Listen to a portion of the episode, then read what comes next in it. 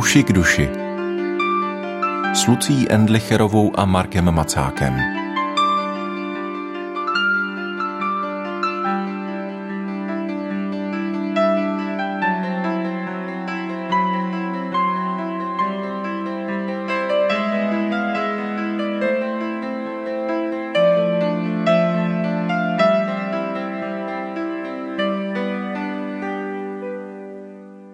Vítejte u poslechu pořadu Uši k duši. Po čtvrté se scházíme u tématu času a dnes bude řeč o budoucnosti. Vaší průvodkyní bude moderátorka Lucie Endlicherová a mým hostem jako pravidelně psycholog Mark Macák. Marku, vítej ve studiu. Ahoj. Ahoj. Takže budoucnost. Tohle je něco, o čem vlastně vůbec nevím, jak mluvit, protože mi přijde, že žijeme všichni tak moc v budoucnosti. Všichni plánujeme, máme diáře, kalendáře, mobily s aplikacemi, kde se je možné to zapisovat. Přemýšlíme o time managementu. Těch věcí, hmm. které organizují naši budoucnost, je tolik, že vlastně nevím, co vůbec o budoucnosti říct. Ono je to, jak, jak se říká, že e, e, ryba, která plave ve vodě, si neříká tady ale mokro. Aha. Jo, že, že, že, že je to taková samozřejmě samozřejmost pro nás, mm-hmm. tak se minule mluvilo o té Africe, jo. Tam, když začnete se ptát na to, co bude zítra, nebo s nima něco domluváte na zítra, tak v řadě míst, teda aspoň v těch částech, kde já jsem byl, tak, tak pohoříte. Oni mm-hmm. vám klidně odkejvou, že někde budou, nebo že něco bude, ale v podstatě to jednak nezajímá eh, velmi často a druhá jako nemá to žádný moc tak realitě, takže když tam ten druhý den čekáte a jste domluveni na devátou, tak vůbec nevíte, eh, zda přijdou ve 12, anebo v 5 odpoledne, anebo eh, co vlastně se děje. Jo, je to prostě jiný. To zní evropským uším plně zoufale frustrující. A tam je to skoro, já jsem se tam ptal i takových lidí, kteří jsou velmi organizovaní, že třeba vystudovali vysokou školu nebo tak, zda jim nevadí, že když se s někým domluví, tak to může být v rámci čtyř hodin od té doby, na kterou se domluvili. Oni říkali, že to je běžně očekávaný, že to nic neznamená, že to tak jako je a že jim to neví, proč by jim to mělo vadit. Mm-hmm. Je to zajímavý. Když o tom takhle mluvíme, tak mě napadá, že, a teď vůbec to nechci známkovat, ale že prostě mm. ten euroamerický pohled na čas je úplně jiný než, dejme tomu, africký pohled na čas. Kdo ví, jestli jsme si z té budoucnosti neudělali příliš moc nějaké zlaté tele, nějakou takovou nějaký kult. No je to snaha, jako, to jako přehnaný, ale to snaha se zachránit jo, z vlastní činností a vlastní organizací. Neumíme se odevzdat a přijímat jen tak. Jo. Vlastně to přímo se odvíjí od naší představy, asi teda v naší kultuře, že náš život je v našich rukou. On jako je, ale, ale ne zas tak moc. Jo. V tomhle se to posouvá. Já myslím, že ještě 10, 20, 30, možná 50 let zpátky, tak eh, to tempo bylo jiný, i struktura to, toho života byla jiná. Pěkně to řekl jeden americký autor Yogi Bera, který říká, už ani budoucnost není, co byla. Jo, myslím, že to tak je. No. Mm-hmm.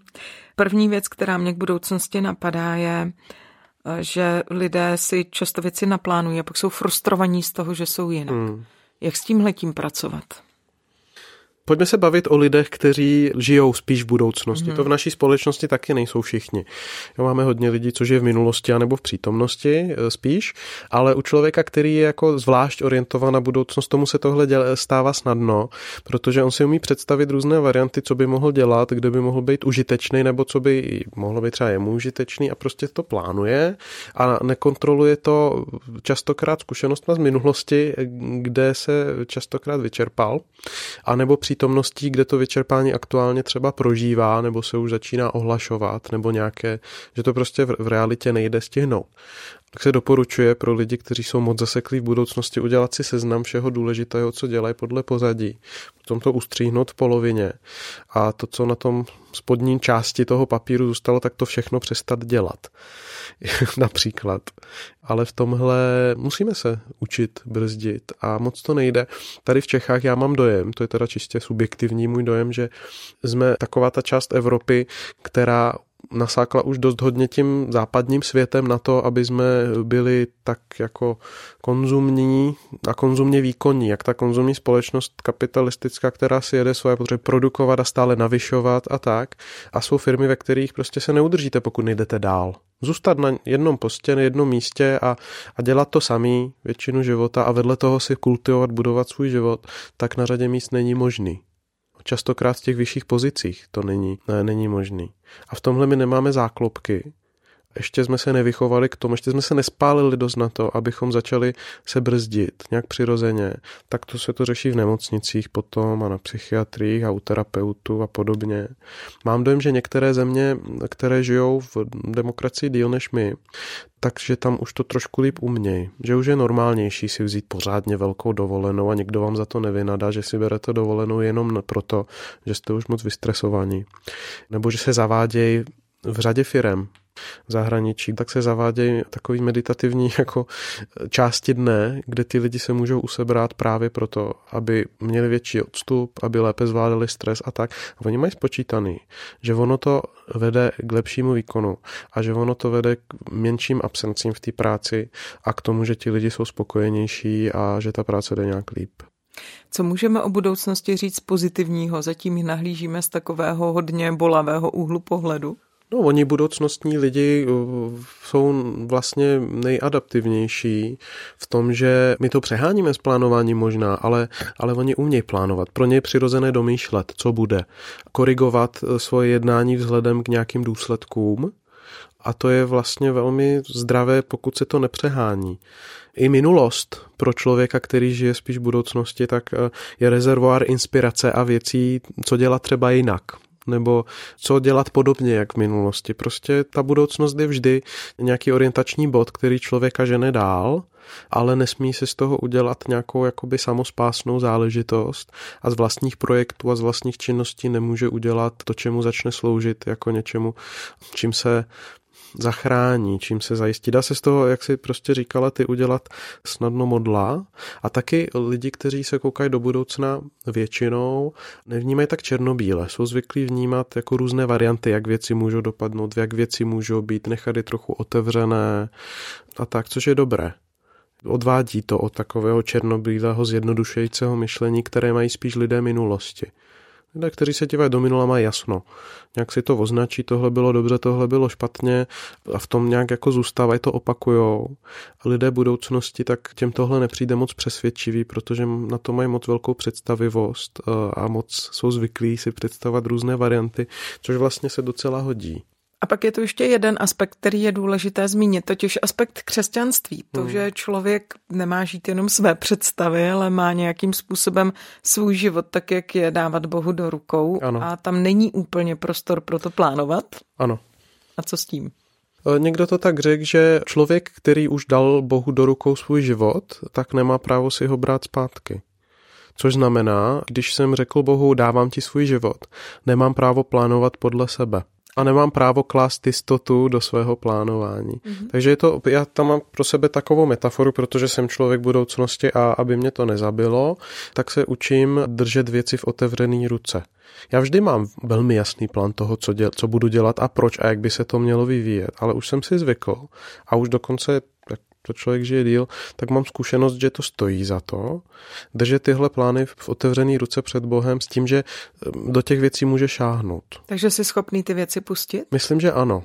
Myslím, ale je to otázka praxe, asi ne ve všem a v řadě věcí, tím, jak si umím představit různé varianty, tak to je další nebezpečí budoucnostních lidí. My máme o sobě spoustu iluzí. Jo, takže zda jsem schopen opravdu to jako pustit, zjistíme, až mi na to pán Bůh šáhne. Já si to představit umím, ale já si představím, kde co. Taková sebelhavost, jako u lidí, kteří se dívají do budoucna, je velmi snadná.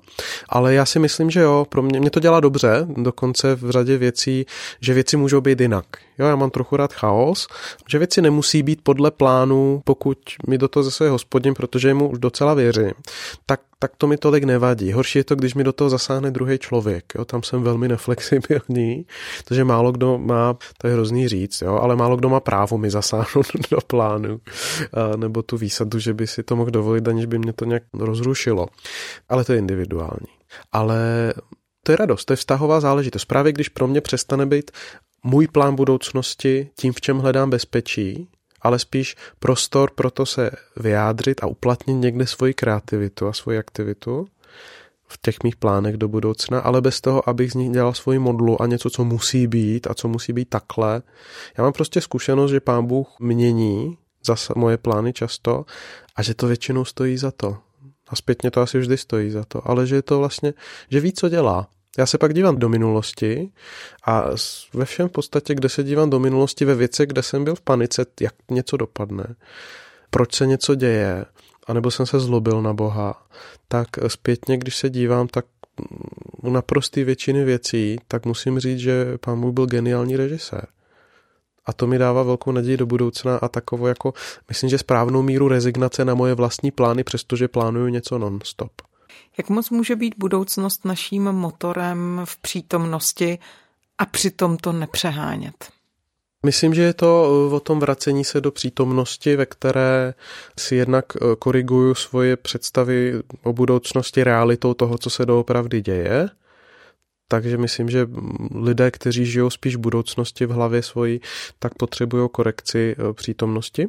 A někdy i minulosti teda, ale přítomnost zvlášť tu velmi snadno přehlídnou. Co se děje doopravdy? Prostě spousta dobrých plánovačů a takových těch vizionářů a podobně, tak má výbornou vizi a velmi špatnou praxi.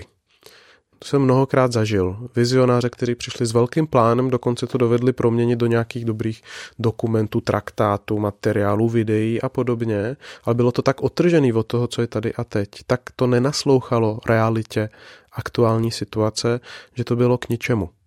A to takový vizionář nechce slyšet. On nějak chce doufat, že to přeci musí dopadnout, protože jsem to vymyslel já. Nebo je to určitě boží plán, když jsem to vymyslel já. a ono se tak vrací často k tomu jako já, toho, toho člověka, který si chce nějak jako uh, usadit v budoucnosti. A tam velmi pomáhá vědět, že budoucnost jakákoliv budoucnost, kterou si plánuju, tak nestačí na tu budoucnost, kterou mi plánuje pán Bůh. Pokud se začnu těšit opravdu za ním, na věčnost, tak v tu chvíli zjistím, že ta moje vize budoucnosti a ten můj projekt a tak, že to je vlastně taková malicherná věc.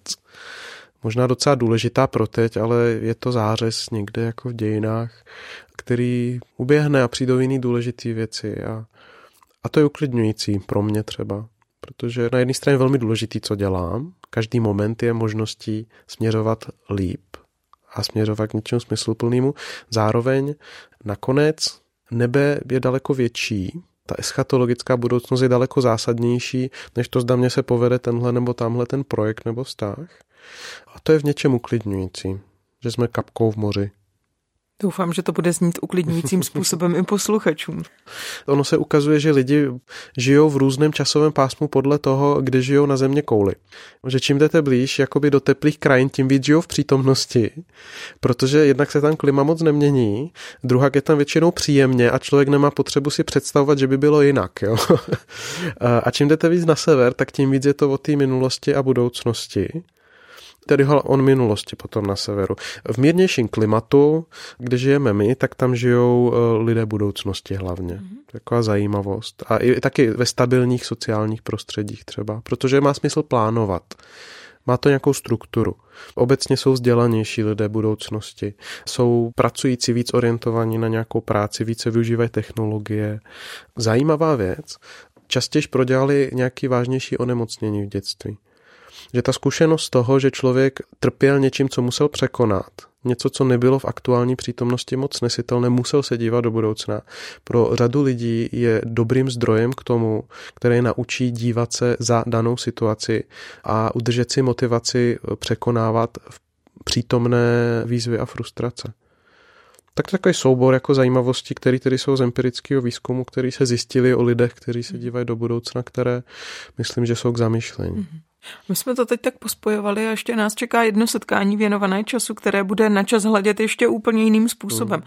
Těším se na ně. Marko, děkuji za dnešní setkání, za takovou blízkou budoucnost. Díky a těším se tedy na slyšenou příště. Taky se těším. Naslyšenou.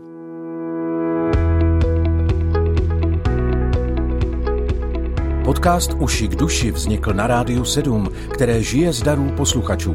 Pokud nás budete chtít podpořit, budeme rádi.